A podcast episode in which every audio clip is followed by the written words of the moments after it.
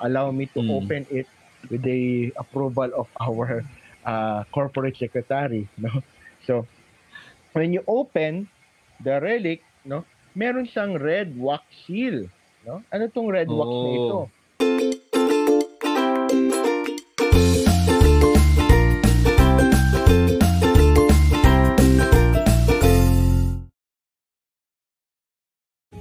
Ayan, so we're live. So, good afternoon, good evening, good morning uh, sa mga parte ka ng mundo. Uh, welcome again sa ating uh, Storyang Katoliko.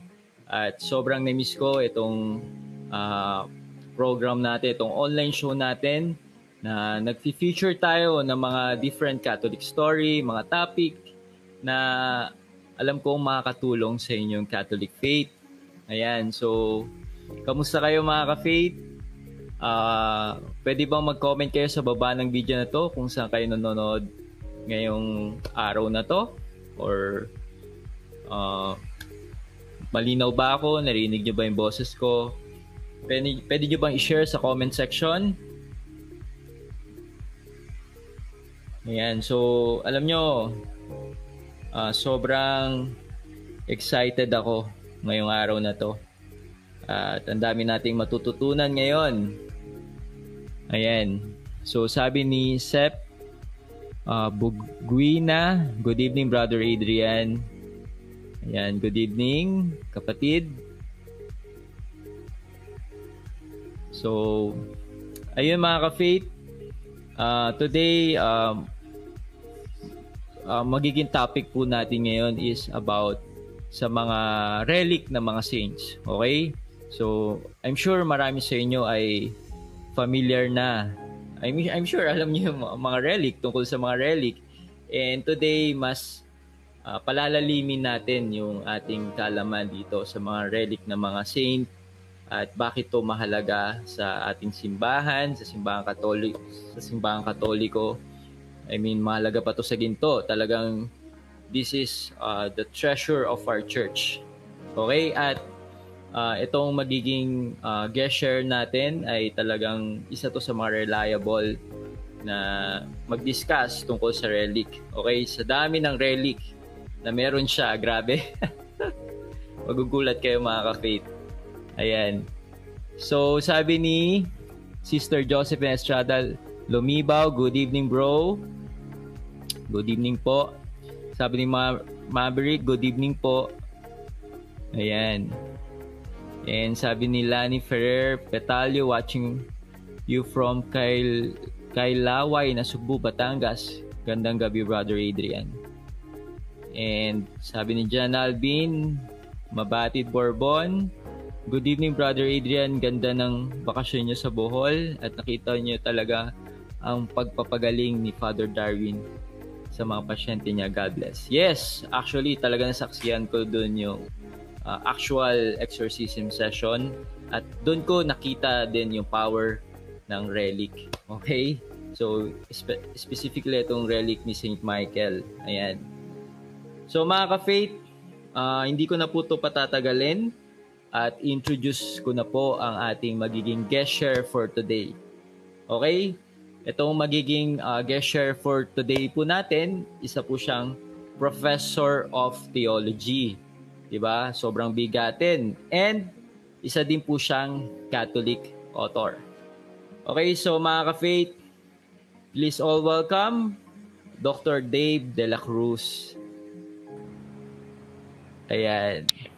Good evening po. Hello po, Brother Hello, Adrian. Prof. Good evening sa inyong lahat Ano bang gusto mo, ano ba gusto mo tawag sa'yo? Bro, professor, doktor? Dave lang po. Okay na po yun. Dave lang po. Ayan. So, kamusta po? Uh, thank you for uh, this opportunity na ma-interview kita, uh, Brother Dave. At I'm sure uh, marami ka ma-share sa amin, sa ating mga ka-faith uh, tungkol sa relic. Okay, pero uh, bago natin i-discuss yung tungkol sa relic, ano nga ba yung kalaga nito sa ating simbahan, uh, pwede bang mag-share mo muna a little, little bit of your background bilang isang katoliko? Opo. Ayan, so, brother. good evening po. Yan, good evening, brother Adrian. Sa totoo lang po, ay napaka ah, haba ng kwentong maibibigay ko kung iisa-isahin po natin ang buhay katoliko ko po. Pero masasabi ko po napaka-blessed ko po na lumaki sa isang pamilyang katoliko at ang unang nagturo sa akin manalangin at ang unang nagturo sa akin tungkol sa pananampalatayang katoliko ay ang aking tatay o yung daddy ko po. Mm. At ah, bata pa lang po ako, ah, pinangarap ko sana maging pari, no? Ah, kaya Oh. nagsakristan po ako ah, 1991. Malalaman tuloy yung edad ko. 1991, no? Nagsakristan po ako until lumaki Mm. po ako sa simbahan. Tapos Mm. ah, I was also called to serve, no? Before it was still the Archdiocese of Manila to be the head of the altar servers for the Wow. Quezon City District until it became Mm. a diocese. So nine years po akong nag-serve sa diocese ng Cubao as, an, as the head of the altar servers and also one of the uh, lay liturgical leaders for the liturgical ministry. Kaya doon ko unang na-meet no, yung mga Light of Jesus, no, doon ko unang na-meet yung mga ah, mga ah, motivational speakers like you. And Mm. sa totoo lang po, yung buhay ko, masasabi ko na up and down, no? Kasi uh, I, I wanted to become a priest, but God has another uh, calling. So I entered the college, no? Nag-start ako as political science, pero ended up as a teacher, and a religious education teacher. Tapos, nag-try sa seminary, lumabas, no? Kasi parang sabi ni Lord, hindi, diyan ka sa mundo. diyan ka sa, wag ka magpari kasi baka mag- pag naging pari ka, eh, mas lalo kang ano, mas lalo kang maraming mailigtas na kaluluwa. parang ganun po. No? Pero, uh, of course, even though that I wanted to become a priest, uh, I already cleared my mind na God has another purpose. So, siguro po, uh, masasabi ko na I went through a tough uh, roads no of, of Mm. Catholicism to the point that I wanted to no, leave uh, the Catholic faith no At talagang Oh. gusto ko nang makita kasi talagang ang dami ko ng problema ang dami ko ng uh, nakitang mga problema din Mm. but lo and behold after let's say sabihin ko na po mga around four or five years po no Uh, at Mm. around in around 2015 no uh, I was saved by the Lord. Yun ang masasabi ko. I was saved by the Lord Mm. uh, by someone through a person who invited me to attend the feast, no? Uh, Oh, nag- feaster opo. ka So, din pala, bro. yes, so, uh, nag-start po ako sa uh, Fish Green Hills, no? And I'm very Oh, thankful with uh, our fish builder, uh, brother J. Paul, for kasi talagang J. Paul I was really Hernandez. wounded, no? wounded talaga during Oh. that time. But Mm. because of God's grace, God's mercy, no, unti-unti binabalik po ako to the point na naging active ulit sa simbahan. I, I saw another vocation, which is the consecrated uh, laity. I became a Dominican. I made my uh, vows or profession last January 9. And until now, I'm serving the Lord po uh, as a teacher, uh, as a educational consultant, and of course as Mm. uh, the vice postulator of Blessed Ivan Mers. No, we are based in Mm. Croatia, but here in Marikina, no, have this uh, small chapel we call Reliquarium. So yun po ang aking konting background. Wow. Uh, doon sa parang naging experience mo na parang naging confused ka or parang nag um, parang alis ka na sa Catholic faith.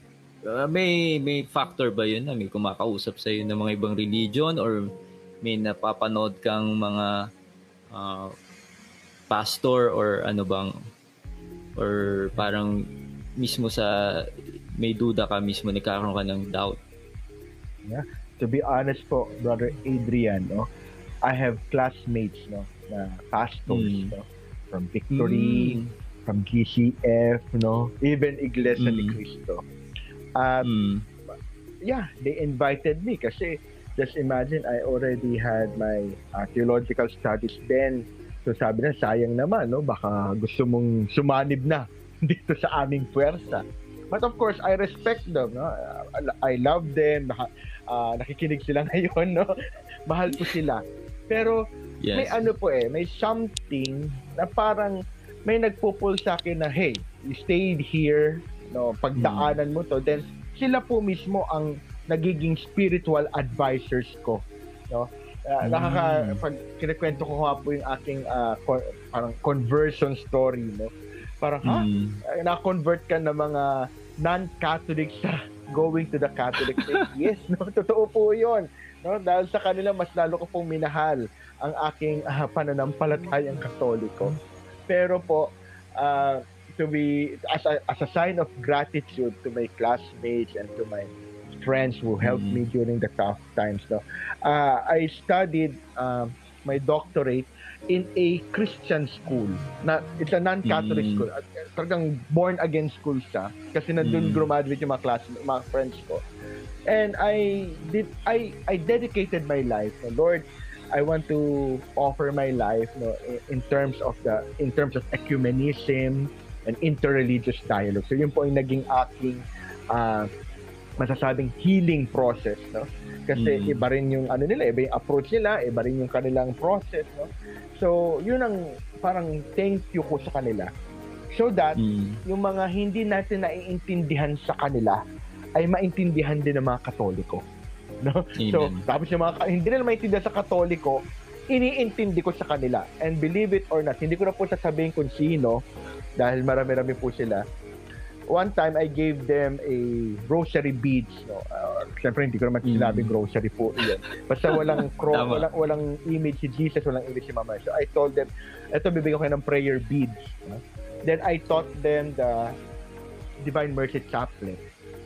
Mm. Kasi sa kanila, basta si Jesus, okay. So I was surprised yes. na yung isa sa mga classmates kong pastor, nagpe-pray ng chaplet every day. Eh, biblical naman po. Wow. Ito. Yun ang ano, yun ang paraan po niya para no, siguro pasasalamat din sa akin. At the same time, uh-huh. no, parang it's an exchange of thoughts and of uh, opinions and of the, at the same time, change of faith. No? Parang, mm. uh, sige, share ko to sa iyo, share mo rin sa akin. Kaya pagdating sa Bible, sa naman ang backup ko. Yun po. Oh. Ang galing, no? Kasi uh, actually, ang Divine Mercy, uh, marami na rin ako na rinig ng mga pastor. Like si Rick Warren ay yes, opo. may devotion sa Divine Mercy. Ibang klase. Tsaka right. si Jonathan Rumin yung uh, ano nang The Chosen na nag yes. Sa Instagram niya nagpe-pray siya ng chap Catholic si uh, 'di ba si Jonathan Rumin yung opo. Jesus sa uh, The Chosen. Tapos yung mga sumasabay daw sa kanya doon sa in- Instagram pag nag-chaplet siya 70% daw ay mga non-Catholics. yes, totoo po iyan. Grabe. Kaya nga po, isang mm. biro po nila, ah, ano na lang, konting kiliti na lang. Lilipat na rin kayo sa amin. Pero sabi, hindi, matapang kami. So anyway, but it's important is that at least, no, yung, parang may, may connection po eh. Nagkaroon ng yes. connection. Mm. At nakatutuwa po yun na hindi lang kami classmates, but also in prayer, no may connection po kami kaya yun thankful I, I, to be honest po I, I'm very thankful with the LOJ family kasi kung Amen. hindi po kami pumasok doon siguro hindi na po ako katoliko ngayon wow nakaka-relate ako sa bro kasi last 2011 yun actually yun din yung naging turning point ko noon yun na-invite din ako sa feast noon at doon na uh, lumalim din yung uh, pananampalataya ko as Catholic. Yun. Parang na-realize ko noon yung umatin ako sa The Feast. Kung hindi nyo alam po yung The Feast, it's a Catholic uh, charismatic uh, prayer community that uh, founder po namin si Brother Bo Sanchez.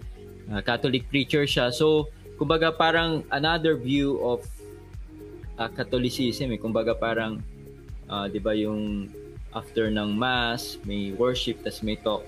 So, kumbaga, in in in a fresh way so uh, pwedeng marami actually sa mga charismatic marami din talaga nagkaroon ng conversion diyan at nagkaroon nga ng charismatic movement talaga maraming uh, bumalik na mga Catholic and ganoon naman gumalaw si Lord eh Ayan. So, ang galing na nag-story mo na dadaan talaga tayo ng ano eh, spiritual dryness para iparealize sa atin kung saan, da, saan ba talaga tayo. Di ba? So, thank you for sharing your uh, background, uh, Dr. Dave. Yan. so, uh, punta na tayo sa topic natin ngayon na about sa mga relics ng mga saint. So, bil, uh, bilang isang uh, professor of theology, ano ba yung kahalagahan ng ng relic sa simbahan natin? Bakit bakit ba tayo meron ito? Di ba? Alam po ninyo, pag pinag-usapan po natin yung relics or sacred relics mm-hmm. or in the word remains mga labi no natin. Yes. May it be buto, buhok, dugo, laman, no, damit, no. Ay mm.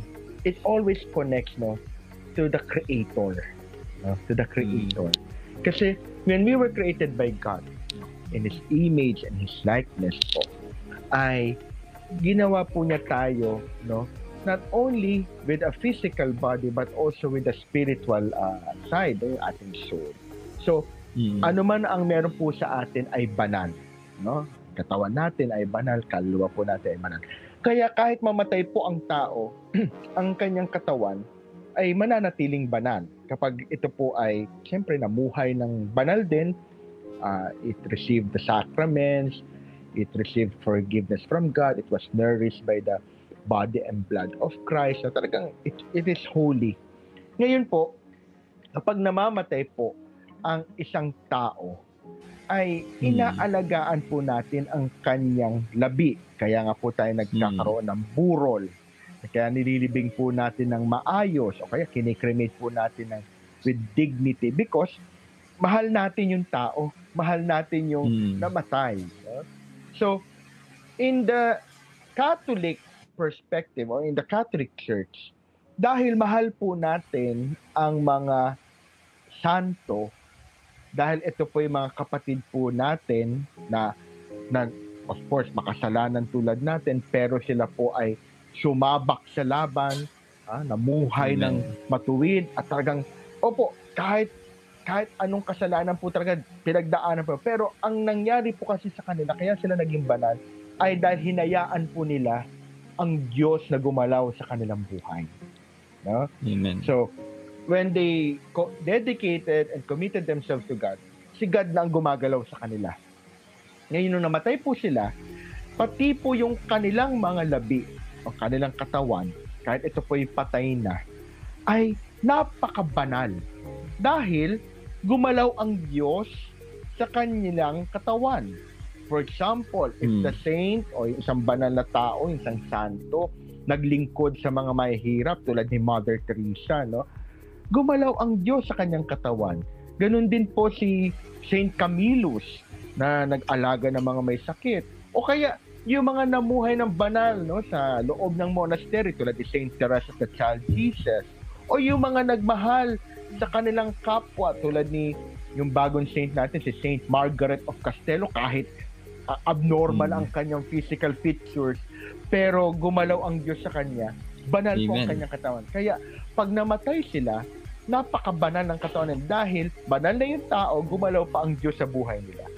Ngayon po, mahalaga ang relics. No? Tulad nga po ng sinabi ng mga early Christians sa Smyrna na nung sinusunog si Saint Ignatius of Antioch, no?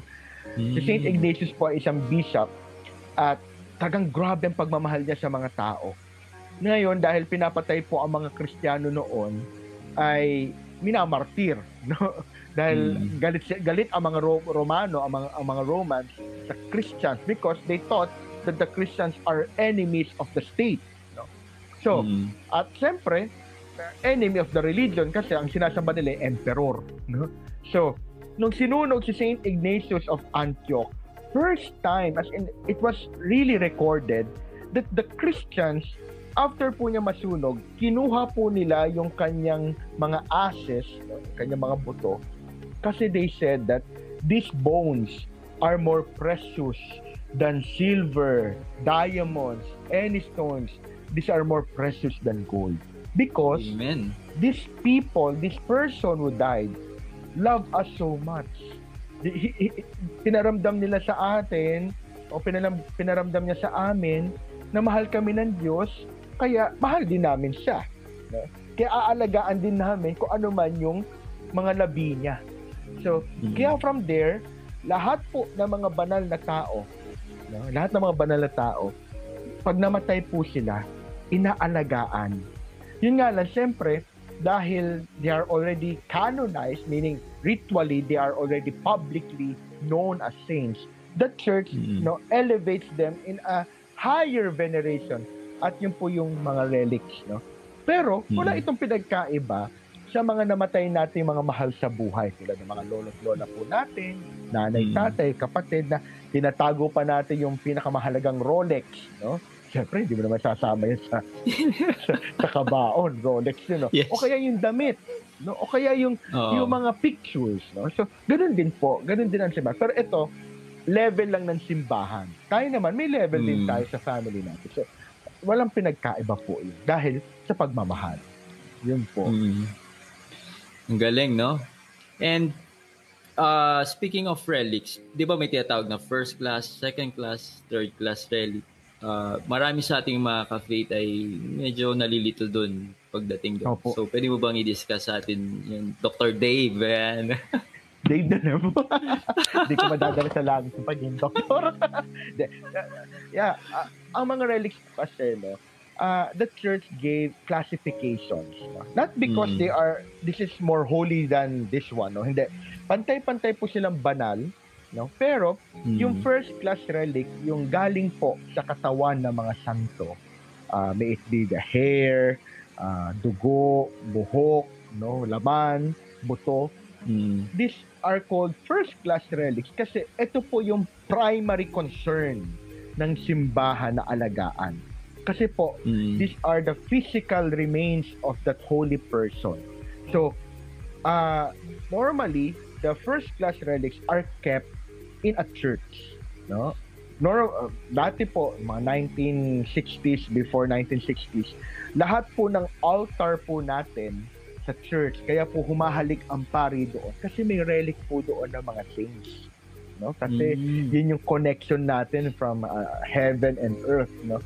Pero ngayon, Mm. madalang na yung simbahan na magkaroon ng first class relics. Pero uh, some first class relics can be venerated in shrines. No? For example, when Mm. you go to Padre Pio in Libis, no? Ang daming relic ni Padre Pio doon. Or punta kayo, siyempre, hindi pa, lalayo pa ba kayo sa Blessed Ivan Merch, no? Nandito Yes. yung bone ni Blessed Ivan. So, ah, napakahalaga po ng first class relics because these are the physical presence of the saints. Yung second Mm. class naman po are any objects that were used by the saint during his or her lifetime. Gamit Mm-mm. niya, upuan niya, lamesa, lahat ng gamit, pati yung bahay, no, ay second class relic. So, ah itong mga second class relic po na ito, sometimes, no, of course, uh, these are kept in the church, sometimes in a museum of uh, in on honor of the saint. Tapos po minsan, yung mga piraso ng damit or any cloth na ginamit ng saint, ginugupit po iyon, nilalagay either sa stampita o nilalagay sa uh, medal kasi po ito naman yung paraan para yung mga tao magkaroon ng connection sa isang santo no for Mm. example uh, yung damit ni uh, Saint John Paul II so at least magkaroon Mm. man lang sila ng little part of that holiness of Saint John Paul pero hindi po lahat kailangan bigyan hindi lahat kailangan magkaroon kasi baka mamaya ah, Okay. pwede naman pala second class relic, hingi na lang ako. No, it is still sacred. It is still sacred, Mm. very sacred. Kaya nga po, ang binibigyan po normally ng second class relic ay yung mga may sakit kasi kailangan po nila ng milagro. No? At yung Mm. hopefully through that second class relic, that piraso ng damit, piraso ng Mm. habit, no, ay magkaroon ng miracle doon Mm. sa intercession ng ah, candidate of sainthood or ah, blessed or isang saint, no? Kaya nga po, 'di ba, ah, you will notice ang daming uh, second class relic no na lumalabas sa Facebook no kasi Mm. lahat na lang nagkaroon pero uh, to be honest hindi lahat kailangan magkaroon kasi ang binibigyan lamang po nito ay yung mga nangangailangan okay Mm. ngayon pagdating naman po sa third class relic any objects like your rosary prayer book crucifix even your handkerchief no the moment that you touch it to a second class or third or first class relic, either of the two, pero mas maganda po kung first class relic, automatic, nagiging third class relic yung object na iyon. Why? Because of Hmm. the sanctity of the relic.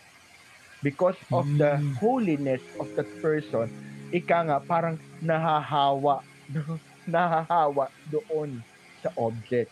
Kaya nga po, marami nagsasabi na ko, third class relic lang ang binigay sa akin.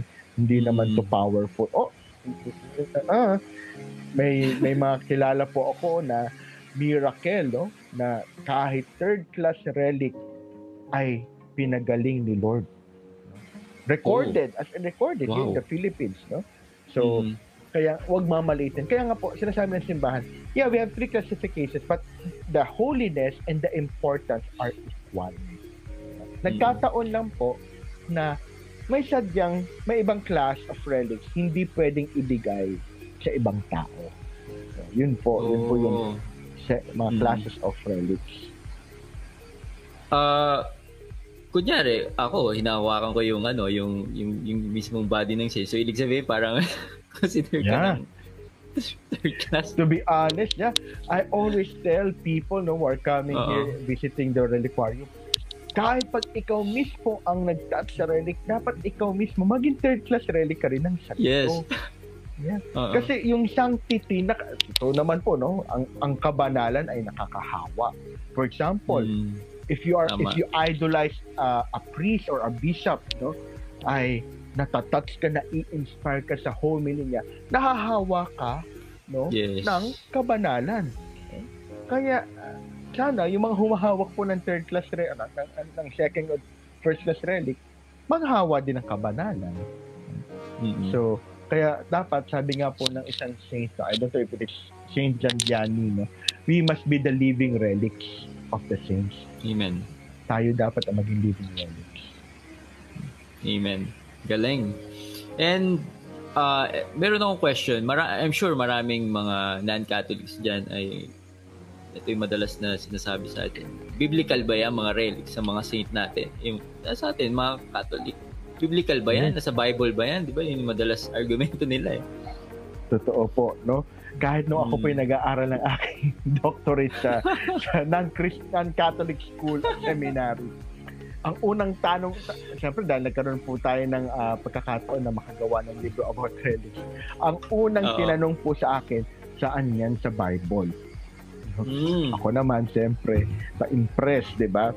So, number one, pababasa ho natin ito sa Genesis. O, di ba?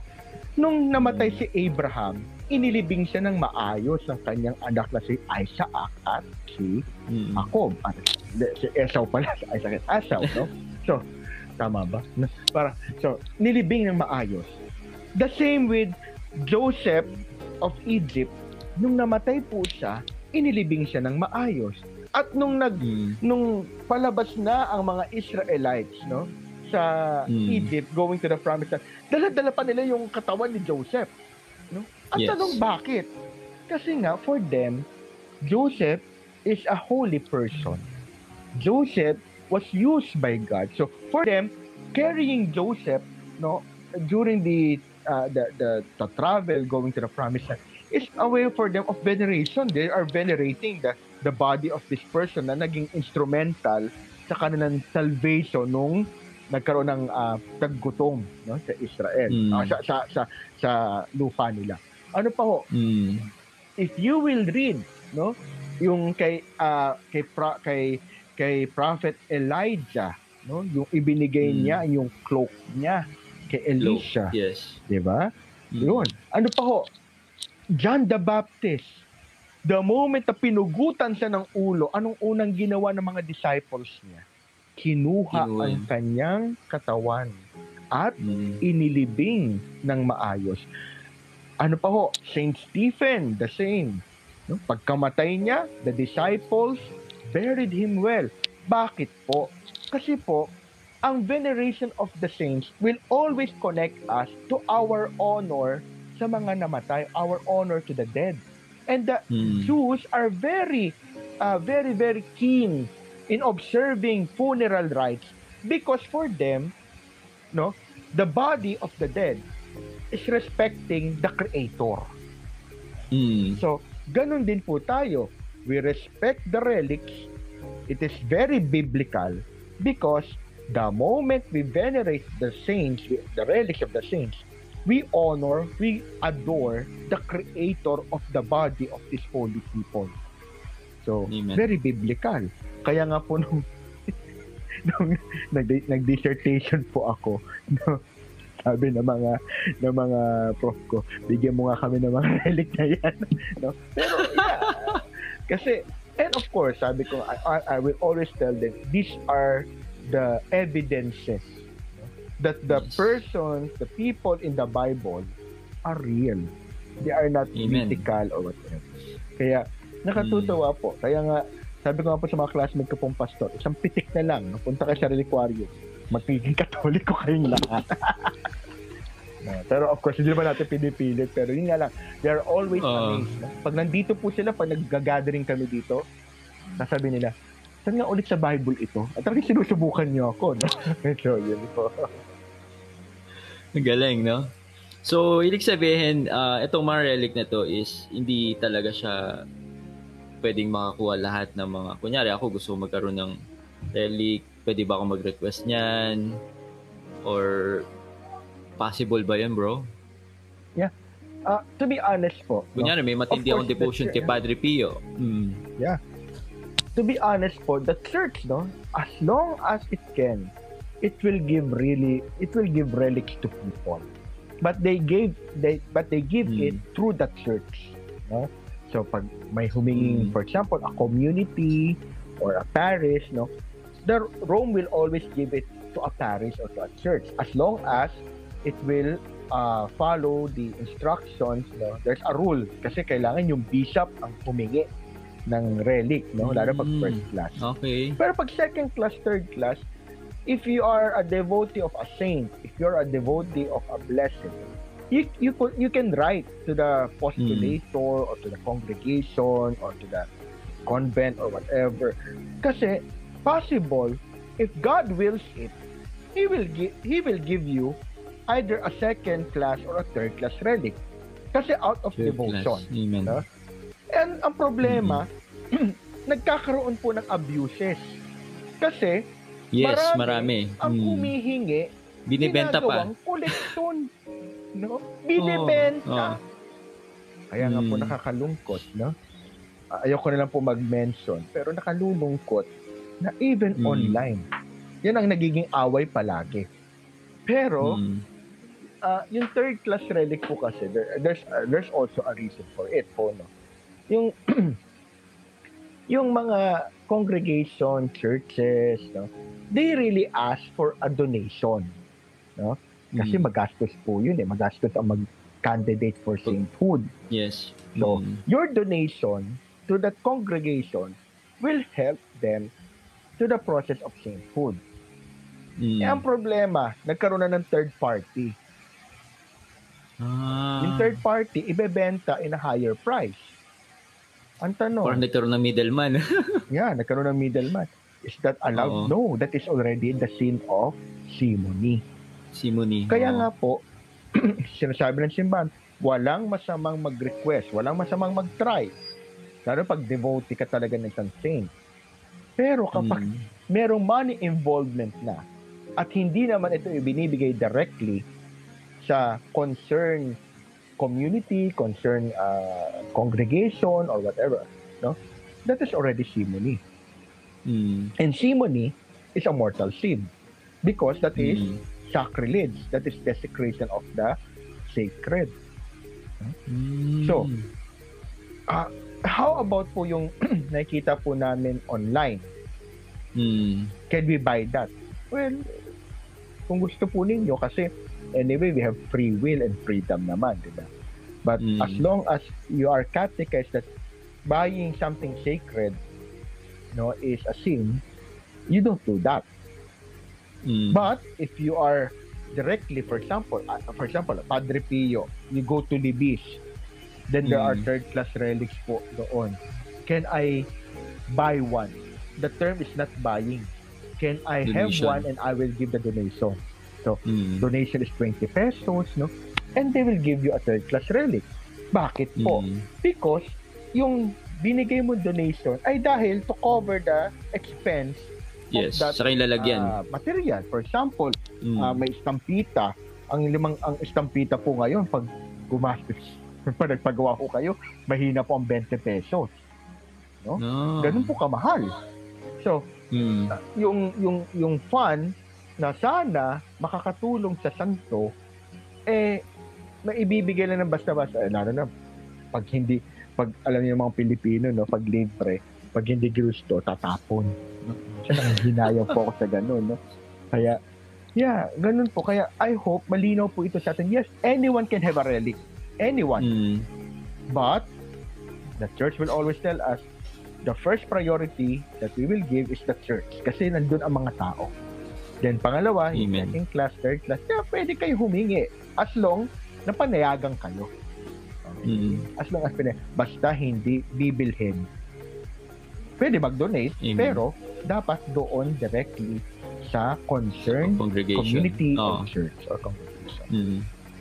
Amen. Ang ganda nung share mo, ah, brother, ah, Dr. Dave. Kasi marami sa atin ay kala nabibili, pwedeng bilhin to relic. Pero sa totoo lang, hindi talaga siya pinagbibili.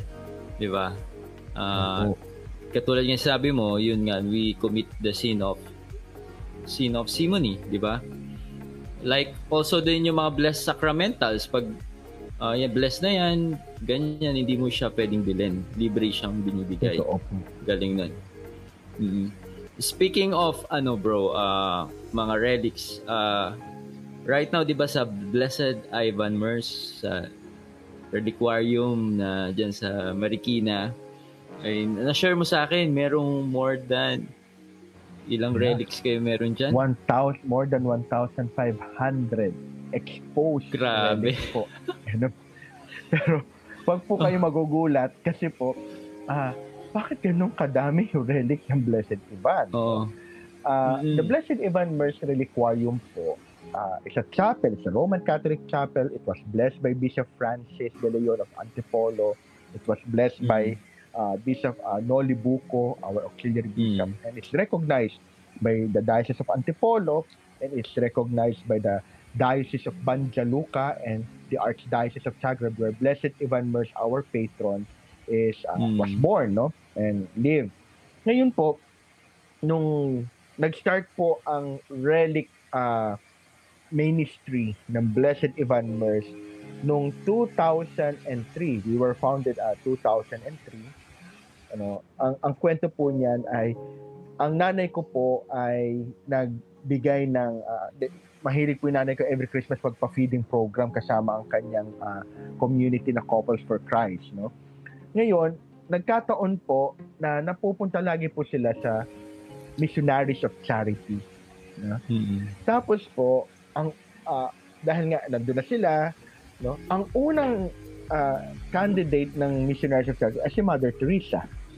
So si Mother Teresa, candidate na po siya maging saint noon.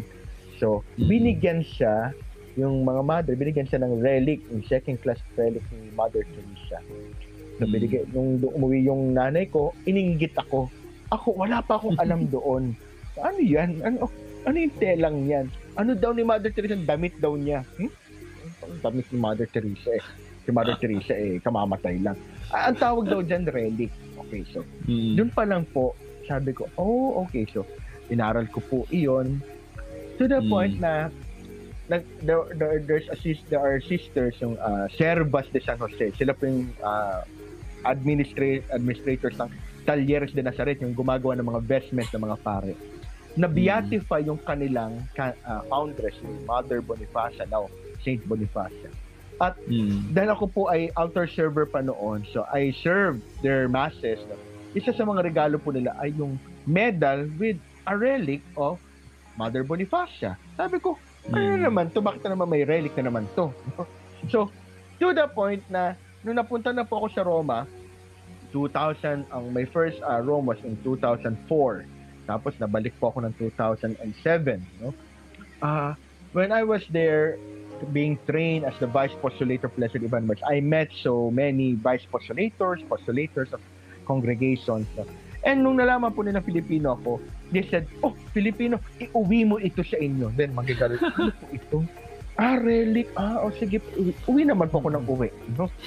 Uh, to the point that I, I, I think during the trip, I had around 50 relics of saints. 50. 50. Wow. As in 5-0. Tapos, ang hilig ko pa ho noon, ako po kasi hindi ako bumibili ng souvenir. Ang ginagawa ko po, kung saan ako pumunta, kumukuha ako ng mga bato-bato. So, Oo. Nagdag mo pa yung mga bato ng St. Peter Basilica. So, hindi ko alam na relic din pala yun.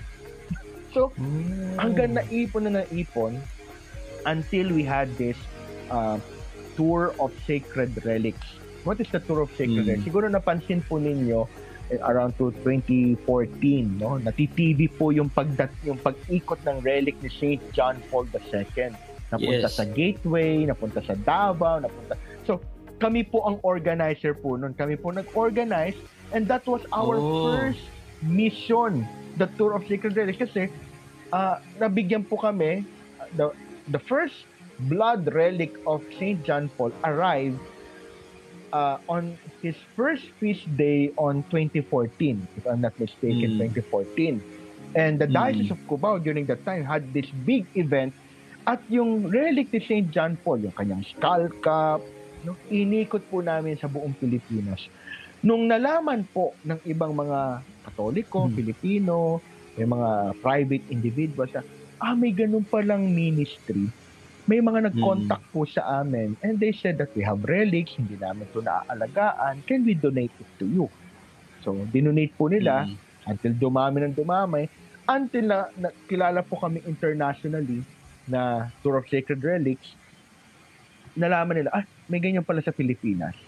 So, nagbigay din sila ng mga relic, lalo na po yung mga nagsarang Mm. convent, nagsarang seminaries, mga nagsarang ka- simbahan, even families, private, no? private individuals, no? na may mga relics, idinonate na po sa amin. Nagulat Wow. na lang po kami nung 2017, we decided to have this center to be the office of the Blessed Ivan Mers family. So, Mm. nagtuturo of Sacred Relics pa ho nun. May nagtanong, pag walang Mm. tour, saan mapupuntahan ang relics?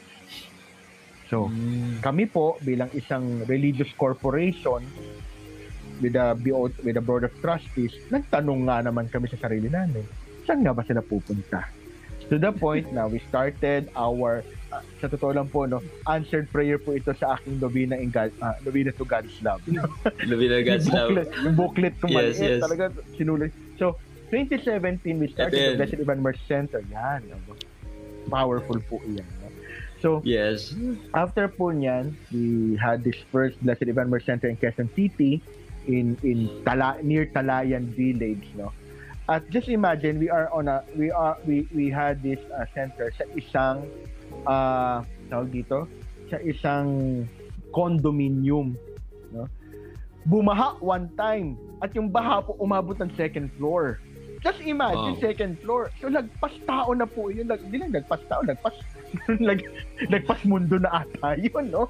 So, sabi po namin, ah, we need to transfer our chapel. So, in 2018, we transferred here in Marikina and the Blessed Ivan Mers family was so blessed uh, through my parents. So, they donated this um, property to be the chapel and the office of the Blessed Ivan Mers uh, uh, canonization. Uh, then, 2018, uh, March 3, the first oratory, it was a 15 square meter. Imagine niyo po kung gaano kalaki yon. 15 square meter oratory with more Grabe. than 1,000 relics. It was blessed by Bishop Francis de Leon. Mm. Kahit si Bishop Francis po, tuwang-tuwa kasi yung mga authentic relics, no? ay nandito sa kanyang diocese. Wow. Tapos po, from then on, grabe yung pilgrims, nag-misa ho kami hanggang kalsada. We decided to Mm.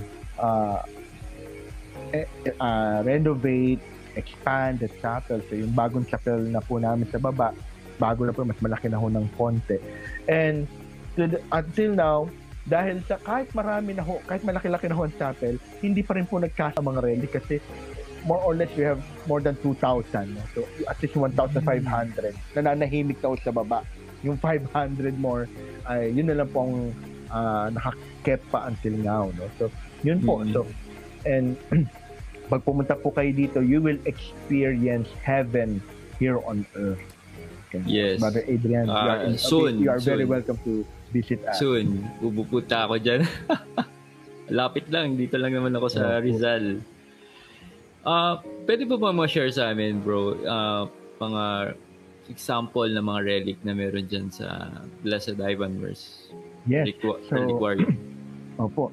So at my back, you will see here no two very significant and important relics. So nalapit ko po. Mm.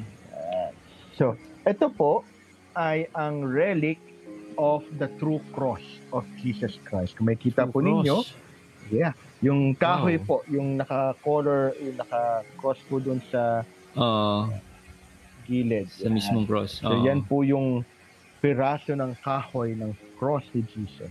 Tapos we also have Mm. here an authentic relic of the veil, yung belo ni Mama Mary kasi during the when Saint Elena no uh, Galing. made a pilgrimage to the Holy Land. Isa po sa mga Mm. nakuha niya yung, yung, true, yung, re, true, yung cross of Jesus and even yung mga iba pang mga apostles, no, they kept the uh, the the ano tawag dito mga gamit no ng ating Panginoon Mm. at ni Mama Mary. Ngayon po, ah ito po mga relics na ito ay dinonate no dito sa reliquarium ng isang monastery sa Belgium at France. So, Mm. uh, accompanying these relics ay ang kanilang mga certificate of authenticity. Paano po ba namin Oh. malalaman kung Yes, ang relic yes. ay authentic? Gusto ko malaman yan. So, tunay ang nga. every- Mm. Opo. Every relic ay meron po silang certificate of authenticity. Tulad na lamang po nito. Mm. No? So, maliban pa ho, may certificate po iyan. So, every relic has a certificate. No? Kasi ito pong certificate na ito ay pinipirmahan either by the Nice. delegate of the Pope no or a bishop Mm. or any authority from the church na it it proves that the relic is really authentic at the same time kung ano yung um, ano ba sa buto ba sa buhok piraso ng kahoy ng cross Jesus etc. Mm. So, Then other than the uh, paper the certificate of authenticity each relic has no a seal at the back the red wax is this is the relic of the true cross allow me to Mm. open it with the approval of our uh, corporate secretary no so when you open the relic no meron siyang red wax seal no ano tong red wax na Oh. ito ito po yung nagpapatunay na the bishop who gave the authenticity no sealed it with this office that this relic is authentic okay so Ah, every okay. relic every relic has the red wax seal and the certificate of authenticity. For example, this relic of the true cross is authentic. This uh, relic of the veil is authentic. Then, pag minsan naman po, ah, for example, sa very old, it's a very old relic. Meron po kami dito, ah, a relic dated by back uh, 1600s. Mm. Imagine gano'ng katanda. 1600s, you have this 1800s na gawa pa sa balat ng tupa. Leather. No? Leather pa. No? At nakatutuwa po na itong mga relics ito, even, no? Even that time, ino-authenticate na po ng mga bishops, ng mga priests, ng mga authorities by the church. Kasi this is for the safety of the people. No? Kasi po, Mm. marami po mga relics fake. Yes. Marami, Oo. marami mga relics fake or uh, forged, no? Talagang Mm. lahat gagawin. Kaya po dito, for example, let me show to you. So this is the catalog of all the uh, relics of the saints. One of the catalogs, no? Kaya nga, ang daming mga relic po dito. Just imagine, 1,500. Ganun di kadami yung certificate sa isang catalog. So this is 500 relics, no?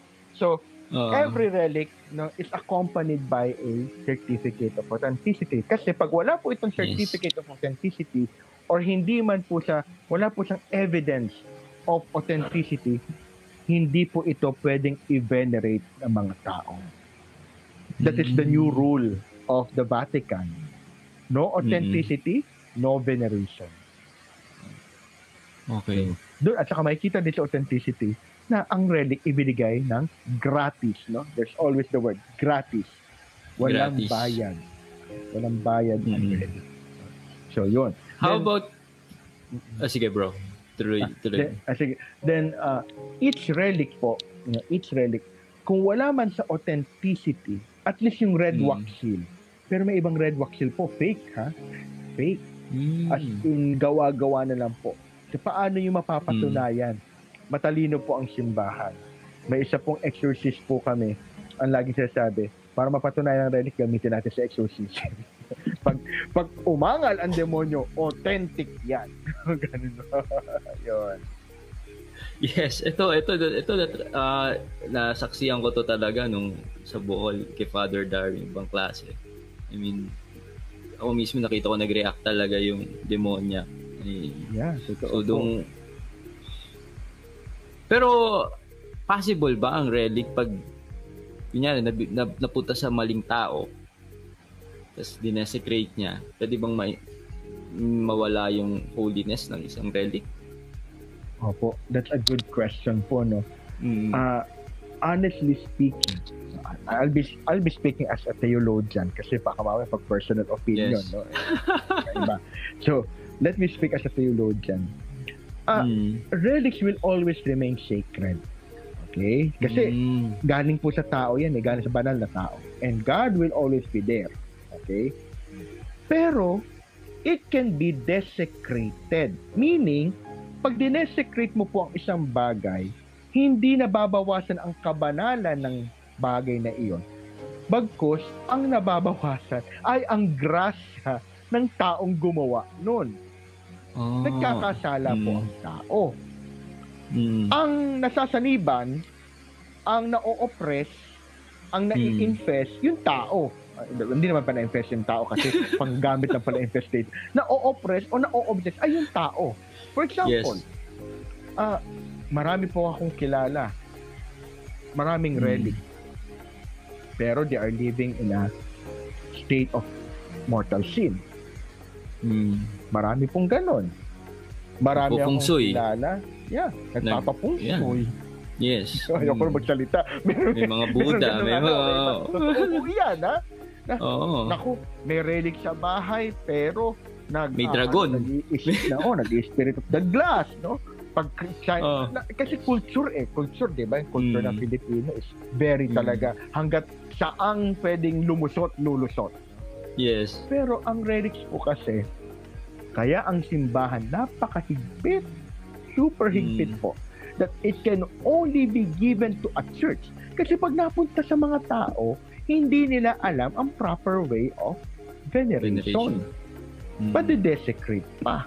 Nako-collect na Mm. pa. Kaya nga, ang ganda po ng sinabi ni Martin Luther, no? Si Martin Luther Mm. talaga. No? Si Martin Luther, galit na galit kasi marami nga daw mga tao during even the time ho, of Martin Luther, Yes. kinokolekta ang mga relic. Kasi akala na may power, may indulgences, no? Yes. it becomes already a property. Mm. Pag naging material na po ang isang sagradong bagay, desecrated na po iyon.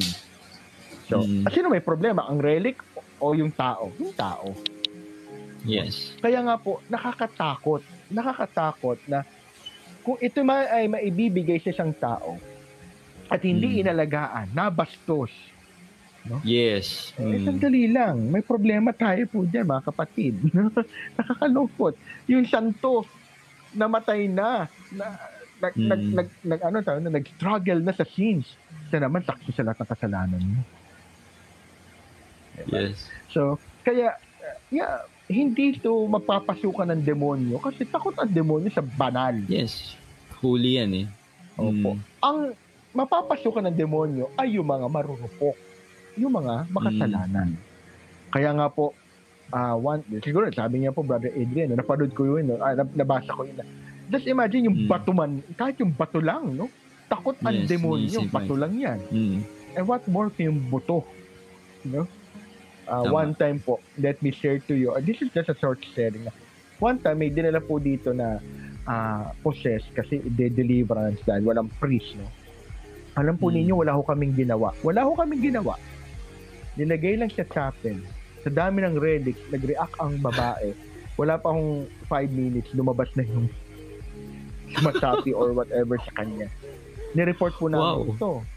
Nireport po namin na, Father, ito po yung mga nangyari. Ganyan. Nung lumabas na ng chapel, ayun, doon bumalik ulit. Kasi hindi kaya ng demonyo ang presence of holiness, Yung of the holiness. saints. Wow. So, Grabe. kaya ano po, imposible pero posible sa taong nag-aalaga nito. Posible sa Mm. taong mayroong relic na may Mm. hawak. So, hilig sabihin, eh, hindi pa hindi possible na ma-infest ang mga relics kasi nga Hindi po. lalo na kung authentic relic talaga. Yes. Tama. Even sacramentals po, no? The more the if the sacramental, ito as a, as a theologian, as a, if the sacramental is blessed properly, Mm. properly, it cannot be Mm. infested. Ang nai-infest yung mga Mm. hindi blessed or Mga na-desecrate. Yan, mga na-desecrate. Mm. Pero yung relic, it will remain holy. Mga fake. Mga Amen. fake relic siguro. Pwedeng ma-infest. no? Galing, galing. Ah, ang dami ko natutunan sa mga shinare mo. Ah, Brother Dave, Professor Dave. And speaking of relic, di ba may ah, binigay, may dinonate ka dun sa chapel sa Our, Our Lady of End Times sa Bacolod kay Brother Edsol. Si, Ah, yes, opo. Sino ba yun? Ah, ah, ang Blessed Ivan Mercy Reliquarium po kasi, one of Mm. our missions is to share also the relics of the saints uh, to churches, chapels, oratories. And one Mm. of the one of the chapels that we donated for or bequeathed a relic is the Chapel of Our Lady of Times. Kasi personally po, ako po ay may devotion sa kay Mama Mary under that title. Kasi ah, ako po mismo naka-experience ng miracle of ah, of Our Lady of the Yes. End of Times, no? Ah, Pa- pwede mo ba po ma-share nun. bro? Mm. Nagka-COVID po kami Mm. noong August Oo. ng aking ah, adopted son. Tapos po, wala po Pares pala kay Edsol. Opo. Nag-message ako Oo. Out of Mm. nowhere po. Out of nowhere. As in, nakikinig lang ako ng isang ah, Marian ah, seminar conference. Tapos, may isa din, Brother Edson. Sino ba to? Ako naman, nag sinek ko lang sa Facebook, no? Anong conference yan? Parang yung sa ANC po yun eh. Ah, yung ANC. interview. Yeah. Yung, Yung interview, yeah. Birthday ni So, Mama Mary. Yes, yes. So, Mm. ako naman dahil umiiyak na ako. Siyempre, pag, alam mo, that was the time talaga that it really, ano, it really uh, tested my faith. No? Mm. Nag-try lang, as in try. Try lang talaga. Mm. So, inad ko po siya, nag-message po ako. Mali pa nga po yung pangalan nun eh. Di ba, Brother Edson, kung nakikinig ka man, Elson, parang ganun. Pero, he was very humble. So, ako naman Mm. po, I felt his prayers, I felt Mama Mary's presence. At first, I'm a, doubt, a doubter po ako eh. Uh, Siyempre, Mm. I, I always look at it Professor of Theology of- ka. Oh. parang very theological, kailangan dahan-dahan, Mm. no? Yes. But- Mm. it was a blessing that I saw a prayer of Our Lady of the End of Times and a photo of Bishop Jerry, no, bringing to Pope Francis, Francis. an image Mm. of Our Lady of the End of Times. So sabi ko, eh, hindi naman ito pa pwedeng basta-basta. So it means that the bishop, his authority as the successor, as one of the successors of the apostles, proves that this image can be venerated. Amen. So ako naman po ay nag-try. Yeah. Nag-try po ako mag-venerate ng image I prayed the Mm. prayer. Believe it or not po, uh, during the moment of of my COVID, si Brother Edsel ang ka-chatmate ko. Kamusta po kayo, Mm. brother? you know, yun, yung hindi mo siya kilala, pero there is something in him that parang may ano, parang ano ba to presence that I felt when I was in Rome and in Holy Land. Mm. There's- wow. As presence of the sacred. Hindi po ako, ito po ah, hindi po ako nakikip. I'm not promoting it personally, pero I'm just sharing to you that the presence of the sacred that I felt when I was in the Annunciation site, no, doon po sa bahay ni Mama Mary, and the presence in Bethlehem, and the presence in when I was in is the same presence that I felt nung ako po ay may COVID. So, uh, fast track, Wow. nag-continue po ang aming ah, conversation ni at saka guidance si Brother Edsel. Sa totoo lang po, he was one, I can I can tell that he is one of my prayer warriors especially pag ako po may problema, may pinagdadaan. So, dahil po nakikita ko yung devotions ng mga tao, at the same time, yung chapel na, ay, sandali, legit ito. This is a legit Mm. chapel. This is a legit devotion. No? The bishop, Mm. Uh, Jerry has already the approval of the title, of the image. Mm. Ibig sabihin, legit ito. Siyempre, Mm. gagam gagana muna yung pagiging ecclesiastical ano natin. No? Tama. Mm. So, ako naman po, as a sign of thanksgiving, personally, I ask the Board of Trustees, I ask our spiritual directors, if we can donate or bequeath a relic to the chapel of Our Lady of the End Times. Kaya nga Mm. po, ah, to be honest, no? To be honest po, Brother Adrian, kung ano lang makuha namin, yun na lang. Siyempre, si Blessed Ivan, tapos nabigyan po namin sila ng relic to Saint Sebastian, no? Because yes, nakita ko Saint eh. Sebastian is the patron of uh, Bacolod where uh, Mm. Brother Edson lives and Our Lady of the End of Time started. Tapos may isang saint, out of nowhere lang, hmm, lagyan nga natin ng Saint John Marie Vianney kasi para ma-promote yung love for the priest. So lo and behold, so napadala na po kay Brother Edsol with the authenticity that was signed by by me, by our corporate Mm. secretary, by our spiritual director. Kasi talagang papatunayan namin na, sandali, lahat na magve-venerate dito, we will vouch for your veneration kasi magkapatayan na tayo. Mm. Hindi naman po kami hindi naman po kami mangdadaya at wala naman tong bayad. Kasi this is a sign of Mm. our gratitude. So, nagulat na lang po kami na si St. John Vianney pala ay birthday, I think birthday and our ordination ni Bishop Jerry. Wow. So, Wow. sandali lang. Paano nangyari? Galing. Out of nowhere po yan. Ang tanong, Mm. nasan si Mama Mary doon? Oh, alam niyo na kung ano po yung sagot. No? Ito pa po, Yes. ito po, hindi po ito joke, no? Nag, nagkaroon po ako ng problema. May pinagdaanan po ako personally. And Mm. Mama Mary, Our Lady of the End of Times, yung picture niya ang linaw-linaw. Siya ang nagtuturo sa isang sa isang person na sa palagay ko may problema sa akin. Lo and Mm. behold, totoo nga po. Mm. Ibig sabihin po no, na this title, this image no, is approved by a bishop. Therefore, it is approved by the church. So, Mm. yung, yung, ang pinag-usapan po natin dito mga kapatid, hindi yung allocution, hindi yung, hindi yung apparition ha. Ang pinag-usapan po natin ay yung title, Yung title. yung Mm. devotion. Picture. Okay? Mm. So, uh, I can testify to that na this is approved by the Bishop of uh, San Carlos and we can venerate Mm. it. Kaya nga po, Mm. nag, kami naman po, on our part, no, we, we sent a relic to the chapel so that the people will not only be having, will not only have this one uh, devotion to Our Lady, but the saints will lead them to Mama Mary. Saint John. Vianney will lead them. Saint Mar- Saint John, uh, Saint Sebastian, Blessed Ivan Merck will lead them. And of course, yung sa totoo lang po, kaya nga po yung isa sa, siguro hindi alam ni Brother Edsel to, kaya po yung first relic na sinend ko po, ito personal ko na po ito, no? is Mm. the rock from the apparition, uh, from the Annunciation uh, house, no? from the house of the Annunciation. Kasi the same Oo. feeling of the sacred ay naramdaman ko po when I had this, I started devotion to Our Lady of the End of Time. And happy Fiesta Wow. tomorrow. Amen. Galing, galing. Ay, at, galing ito pa po wala, no? Let me add, Mm, let me add up oo, po, brother. Sige, sige. Mm. During my, ano, during my skepticism, Mm. isa sa mga video na pinanood ko para makapaniwala is a video that we made in YouTube. no, yun. Promise po, kaya nga po, siguro sabi ko, ah, si Brother Adrian yung ano, eh di pinanood ko nung ano, eh di pinanood ko sa YouTube nung ako yung nagkakaroon ng doubt about Our Lady of the End of Time.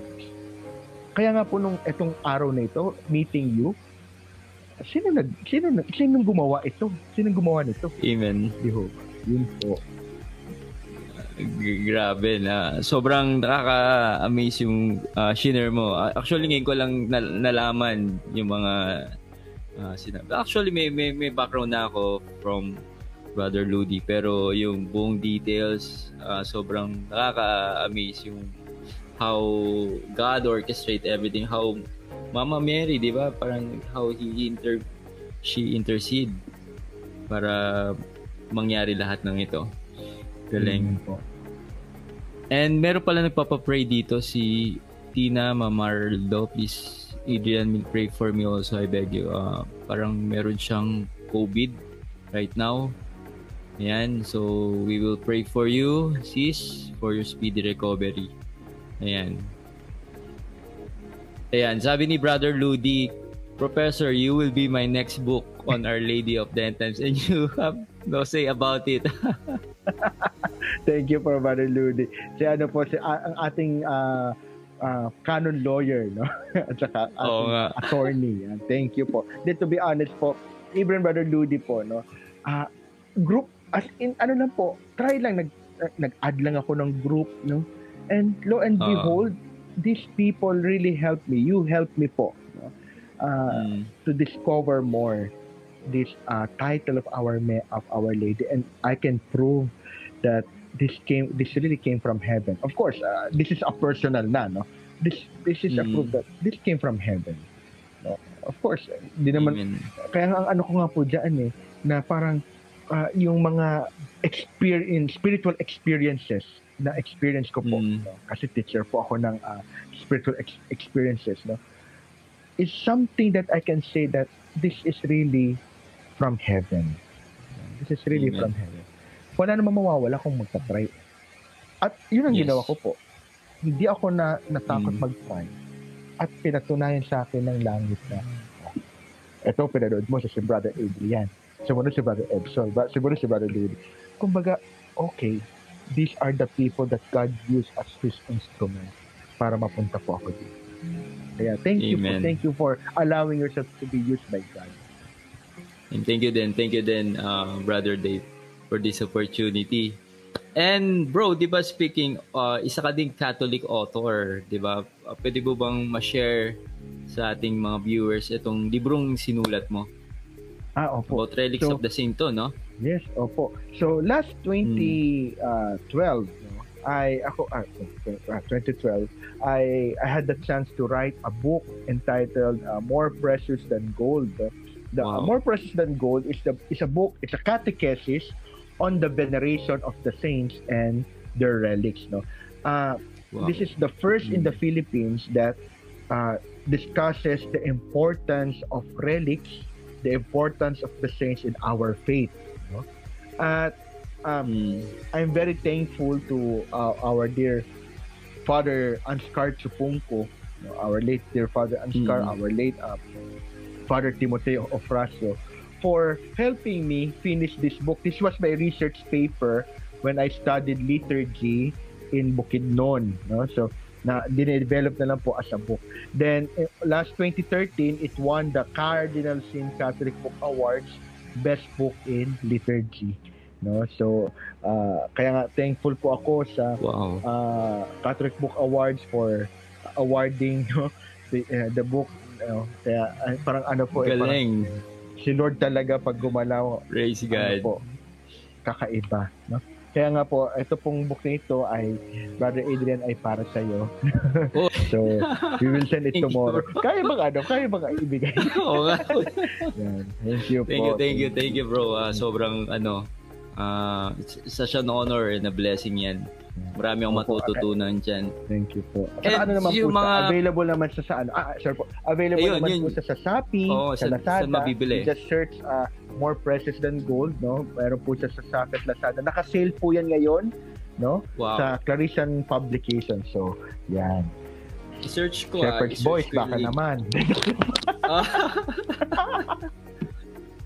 More precious than gold para mapakita natin. Ayun. Ito ba yan, bro? Yan, Tama. opo, yan. Sige po. Oh, Yan, pakiclick na po. share natin yung... Add to cart na po.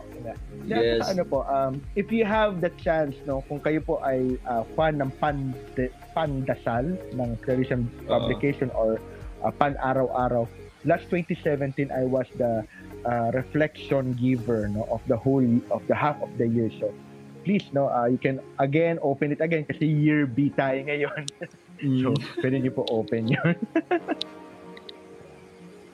galing. Murang-mura lang. 140 lang, mga ka-faith. Oh. Yes po. At Totoo. More, Kasi- ano yung mga diniscuss mo sa book na yan, bro? Yeah, More on- uh, the books discuss po. It's, it's all about the saints. Pa. What is what are the what's the process of the sainthood? What is the process of sainthood?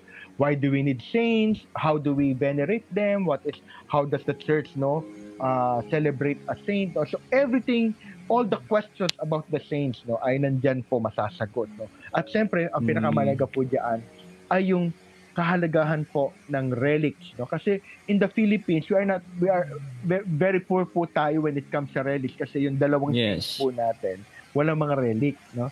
Ah, si Lorenzo San Ruiz, Pedro. Oh, sa San San. Pedro Calungsod. Pero pag pumunta ho kayo dito sa reliquario, may kita po ninyo dito yung soil from the martyrdom of San Lorenzo Ruiz and the sand where Pedro Calungsod was martyred, no? So, yun, at least yun lang po yung me- memento na meron po tayo. So, kaya nga po hindi tayo sanay sa mga relics po. Kaya Mm. maybe it's time for us na lalo na po ngayon marami po tayong candidates na mga saints marami Yes, po tayong mga si, ano, candidates no? Bishop, Kamamot. yeah si soon. Bishop Kamomot Bishop Oviar Bishop ah, Mm. puro mga bishop no Bishop uh, Yes. Versosa so ito may mga relics na po ito so we need to Mm. prepare na pag naging saint sila o naging blessed po sila tayo mga Pilipino we have our very own na mga ah, mortal remains ng ating mga santo. So, yun po. So, magandang ano po ito, lalo na 500 years of Christianity. No? So, Mm. at maganda ng pag-aralan po natin itong relics of the saints sa ating pananampalataya. Amen. Ayan, sabi ni Cedricos uh, Lisbo, Sir, magandang gabi. Magpapapraise na po ako para sa kagalingan ng papa ko na si Alfonso T. Lisbo at magpapapray din sana ako para matupad yung maging lay minister. Maraming salamat. Yes, we will pray for your father. Ayan. And sabi ni Cynthia Manalo, yung teacher pala namin sa Hagiography. Guys, Hagiography. Hello po, Ma'am Cynthia. Wow. O kasi meron every uh, this ano po this year the uh, brother Adrian uh, as our response no uh, to the 500 years of Christianity the Blessed Mm. Ivan Merz family as a corporation uh, established a Mm. school it's a, it's an online school it's an online institute no that offers an affordable uh, quality and orthodox uh, Catholic uh, classes no and one of our first courses ay yung hagiography. Hagiography means the study of the saints, no? So kasi Mm. hindi po ito ino-offer sa seminary, hindi ito ino-offer kahit sa school. So the Blessed Ivan Merz family is the first institute to offer the hagiography class, no? So magga-graduate po ang first batch this coming Sunday and hopefully every year we will have Mm. these courses po prepared. So sana po ay ah, kung sino man po yung mga nakikinig, if you're interested to study, you can Yes. You can search Mm. po, no, yung Blessed Ivan Merz Reliquarium, nandun naman po lahat ng information. Kasi ah, as of now po, sa totoo lang po, our way of sharing the mission is to teach people how to do mission. No? So, yun po ang ating paraan para makatulong sa kanila. So, hello po, Ma'am Cynthia. Amen. Ang galing. So, kung kung interested kayo na uh, mag-enroll sa geography, no? Iyan, i-click ko lang. Uh, nandito yung link na uh, share ko yung Blessed Ivan Merce. Ayan. Then, i-message lang nila, tama bro? Yeah, message lang po. And may mga hmm. posters po tayo doon, especially this coming uh, Sunday, we will have a special seminar about Advent and, and, and Christmas. So baka mamaya interested po kayo. Kasi uh, uh, nakakatuwa po no, that this pandemic, no, hindi po talaga to dapat tingnan natin as negative no pero let's look at it on the positive side na it's a way for us na mas lalo matuto no? at saka mag-aral about our Catholic faith. Amen. Sabi ni Brother Jeff Principe, idol ka talaga bro Dave. Thank you bro. Hello bro Brother Adrian. Jeff.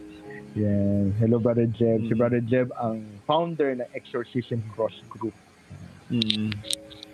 Ayan. So, bro, di na namin patatagalin ang um, pag-istorbo ko sa'yo.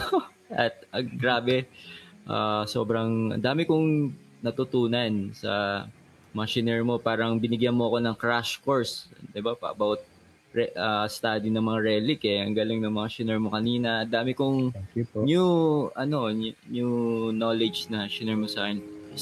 Specifically, paano malaman yung yung authenticity ng isang relic. Yun, ang galing. Ang galing ng mga shiner mo, bro. And any last message po, uh, Brother Dave, sa ating mga ka-faith na nanonood ngayon? Opo. So, thank you po. First of all, thank you po, Brother Adrian, for the chance no, thank to, you then. to be here mm. as your guest po. Thank you to Brother Edsol, to Brother Ludi. Thank you po. And alam po ninyo, uh, ito lang po masasabi ko po sa inyo. We are called to be saints. Kaya po natin Amen. maging santo. Gusto ko po, at the end of our days, magkita-kita po tayo sa langit. Pero ang tanong, paano po ba yung pinakamabilis na paraan para maging santo? Tatlong punto po. Una, love God. always put love God, then love your neighbor. It always goes together. Love God and love your neighbor. Pero yung pangatlo, ito na po yung kailangan natin sa buhay sa panahon ngayon. Live and proclaim the truth. Live Amen. and proclaim the truth. Kasi yung truth po na pinag-uusapan po natin ay walang iba kundi si Jesus Christ. Kasi di ba sinabi naman niya, I am the way, the truth, and the life. Kaya nga po, nakalulungkot po no, na naniniwala tayo sa kasinungalingan. No? Nabubuhay tayo sa kasinungalingan. Nakakita lang sa Facebook, may nat- narinig lang na chismis. Naniwala na. Hindi ganun po ang Panginoon. Ang Panginoon, laging evidential. Laging may ebidensya ng katotohanan. Kaya nga po mga kapatid, ang kabanalan po ngayon ay nasusubok, nasusubok no ng kasinungalingan kasinungalingan o ikaw ba'y sa katotohanan dapat sana po tayo manatili tayo sa katotohanan. Dahil ang katotohanan po ang magpapalaya sa atin. Hindi lamang no, sa kahirapan, kundi sa kadiliman at kasalanan. Kasi pag tayo po ay nanatili sa kasinungalingan, hindi po tayo para sa langit. No? Tayo po ay mapupunta sa lugar ng prinsipe ng kasinungalingan, the prince of lies, si Satan. Yes. O, mamili po kayo sa truth or sa lie. No? Kaya o po, forever toast, di ba? Totoo, di ba? Kaya po, wag po kayo matakot maging santo, wag po mm. kayo matakot maging banal. Kaya po mm. natin ito. Basta, manalangin po, unang-una, follow the commandments, follow the gospel, live the Catholic faith, and most of all, proclaim and live the truth. Tapos po, the devotion to the Blessed Virgin Mary is very, very, very essential. Sasabihin ko po sa inyo, yung rosary, yung chaplet, mm yung scapular, yung hmm. miraculous mm. medal, very powerful mm. po yan. Wala, kahit yes. wala ho kayong relic, meron lang po mm. kayo itong apat na ito. Tama. Ligtas na po kayo. No? Kasi yung mga mm. santo, wala naman sila mga relic. Eh. Ang lang nila, scapular, miraculous medal, rosary, and that's it. No?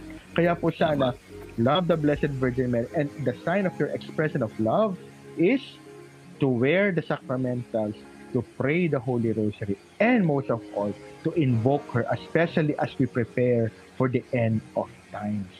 Amen. Sana po, at pagtulungan po natin. And of course, as the intercession of all the saints in heaven. Kung sila man po patron saint po ninyo, ay ibubulong ko po mamaya pagkatapos nito ang inyong mga panalangin no? sa Amen. kanila. Salamat po. Amen. Thank you, bro. Ah, okay lang ba na ipagdasal mo yung ating mga ah, Ah, sure. humingi kami ng po. prayer from you, bro. Kung okay lang. Okay. oo. Yeah, sure po. Sige po. So I'll uh, with us is the are the relics of the true cross. So, ilalagay ko po dito para makita po ninyo at kayo po ay ma-bless no ng relics Amen. ng ating Panginoon si Cristo at ni Mama Mary. We claim for healing and po. miracle ngayon. Yes, Mm. po. Yan. Then uh, if you have time po uh, in the reliquarium we have the second Saturday devotion and we have our healing masses here at 5 p.m. So if you are available every second Saturday of the month 5 p.m. we invoke our Lady of the End of Times for healing. So please uh, let us now prepare ourselves to receive God's blessings, healing, and miracles. In the name of the Father, and of the Son, and of the Holy Spirit. Amen. Bow down your heads, close your eyes. Kung pwede po, lagay po ninyo ang inyong mga kamay sa inyong dibdib and ask the Lord's blessing to this uh, presence of the sacred relics. Heavenly Father, to the intercession of our Lord Jesus Christ, we ask to send your Holy Spirit as we ask for healing, as we ask for blessings, as we ask Mm. for miracles. Heavenly Amen. Father, thank you for this evening. Thank you for this night. Thank you for giving us Brother Adrian to be your instrument of love, of truth, of justice, and of peace. Bless him. Bless his family. Bless his wife. Bless his daughter. Lord, please embrace them right now. Protect them from all sickness, from all harm, from all accident. And Lord, please cover them with your precious blood. And Lord, we humbly ask you to bless all those who are watching us right now. Lahat po ng mga humihingi ng panalangin, lahat po ng mga may sakit, lahat po ng may problema, may mga pagsubok na pinagdaraanan, lahat po ng mga nananalig sa iyo, Panginoon. Panginoon, hinihiling po namin na yakapin niyo po sila. Yakapin niyo po sila, yakapin niyo po ang bawat isa sa amin. Embrace us right now, especially where we are hurting most. Lord, please embrace us. Mama Mary, embrace us right now. Amen. Lord, please send your Holy Spirit na kung ano man po ang sakit, karamdaman, pagsubok, problema, ang meron man ang bawat sa amin. Kayo na po ang bahala na tumulong sa amin na harapin ito at solusyonan. Dahil naniniwala kami na lahat ay posible sa iyo. Kaya Lord, we are calling you right now. We are calling the Holy Spirit. We are calling Mama Mary and all the saints.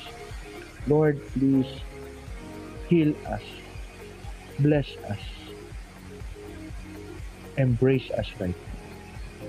And through the intercession of the Blessed Virgin Mary, Our Lady of the Holy Rosary, Our Lady of the End of Times, of Blessed Divine Mercy, and of all the rest. May the Lord bless you. May the Lord heal you. May the Lord help you to overcome all your struggles, problems, challenges in this life.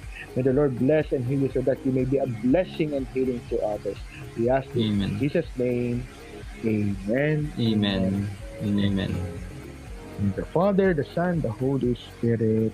Spirit. Amen. Amen. Wow, grabe, very powerful yung prayers mo, bro. Ramdam na ramdam ko yung yung prayers and yung yun yung pag yung pag, for allowing us to venerate that relic na nandyan.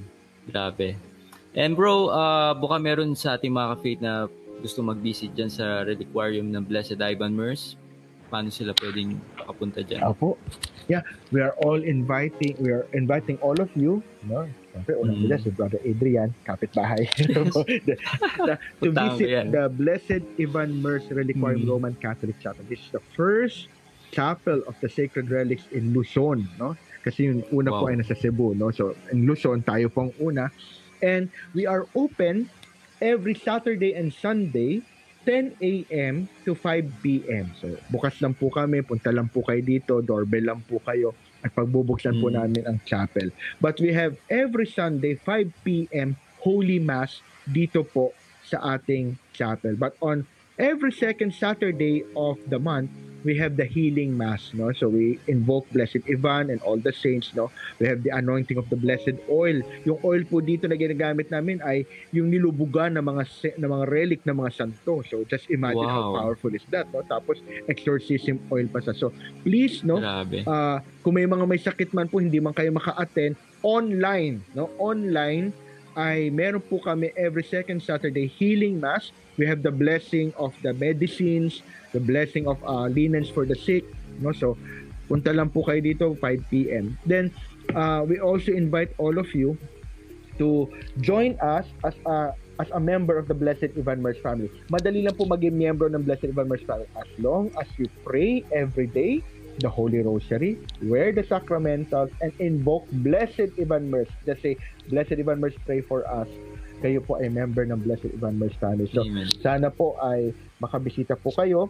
Libre po, wala mm. po itong bayad ever since. No? So, mm. At nakikita at mabe-venerate nyo pa ang maraming relics ng mga santo. Amen. Salamat po. Maraming maraming salamat, uh, Brother Dave, Dr. Dave, Professor Dave, sa mga binahagi mo sa ating mga ka-faith. At I'm sure uh, sobrang naliwanagan at sobrang na-enrich sila about relics of our saint. At mga ka-faith, uh, kung gusto niyo pang matuto at uh, lumalim pa yung uh, kaalaman niyo about relics, bilhin niyo lang po yung book ni Brother Dave, yung More Precious Than Gold sa Shopee. Uh, nilagay ko yung link, pinin ko sa baba ng video na to. Ayan, so 140 lang yun at uh, sobrang mabe-bless kayo dito. Sobrang, I mean, yung information na shinare mo dun eh, parang hindi worth it yung price eh, di ba? Parang napakamura nun more than sa mapupulot nila doon, di ba? Mapupunta pa sila ng langit. Amen. Ayan. Amen. Thank you so much, bro, for this opportunity and hope to uh, visit uh, dyan sa inyong chapel, Blessed Ivan Merce. And always, ano, uh, lagi mo kami include sa inyong uh, mga prayers dyan. Thank you po. Brother Adrian, and thank you po. ng uh, prayers thank promise. You, mm-hmm. Thank you so much. So yun lang po. Uh, sa ating mga ka-faith, maraming maraming salamat for tuning in sa ating episode. And stay tuned sa ating susunod na Istoryang Katoliko. Good night and God bless. Good night. Thank you, brother. Hello mga ka-faith, Brother Adrian Milag here. And today, I want to promote the devotion to Our Lady of the End Times kung di ka familiar sa Our Lady of the End Times, this was painted by Brother uh, Edsel Celestial. Brother Edsel C. Celestial was inspired to paint a portrait of Mary that combines the seven popular titles of Mary, namely the Immaculate Conception, Our Lady of Mount Carmel, Our Lady of the Holy Rosary, Our Lady of Lourdes, Our Lady of Miraculous Medal, the Immaculate Heart of Mary, Mary Help of Christians. Good news itong painting na to, uh, the devotion to Our Lady of the End Times, mismo yung painting and the prayer, uh, meron po itong imprimatur by Bishop Geraldo Alminanza. Okay, so if you want to avail this canvas, canvas print of the Our Lady of the End Times, ilalagay ko yung link sa taas or sa baba ng video na to. Okay, so thank you and God bless. So that's it. Thank you for watching this video. I hope na na-bless at na-inspire ka dito sa aking vlog. Make sure na i-like mo at mag-comment ka sa baba ng video na to at mag-subscribe ka sa aking YouTube channel para lagi ka updated sa mga bagong vlog na gagawin ko. At huwag mo din kakalimutan na i-like ang aking page. So this been Adrian Milag encouraging you to live your life to the fullest. God bless you more abundantly.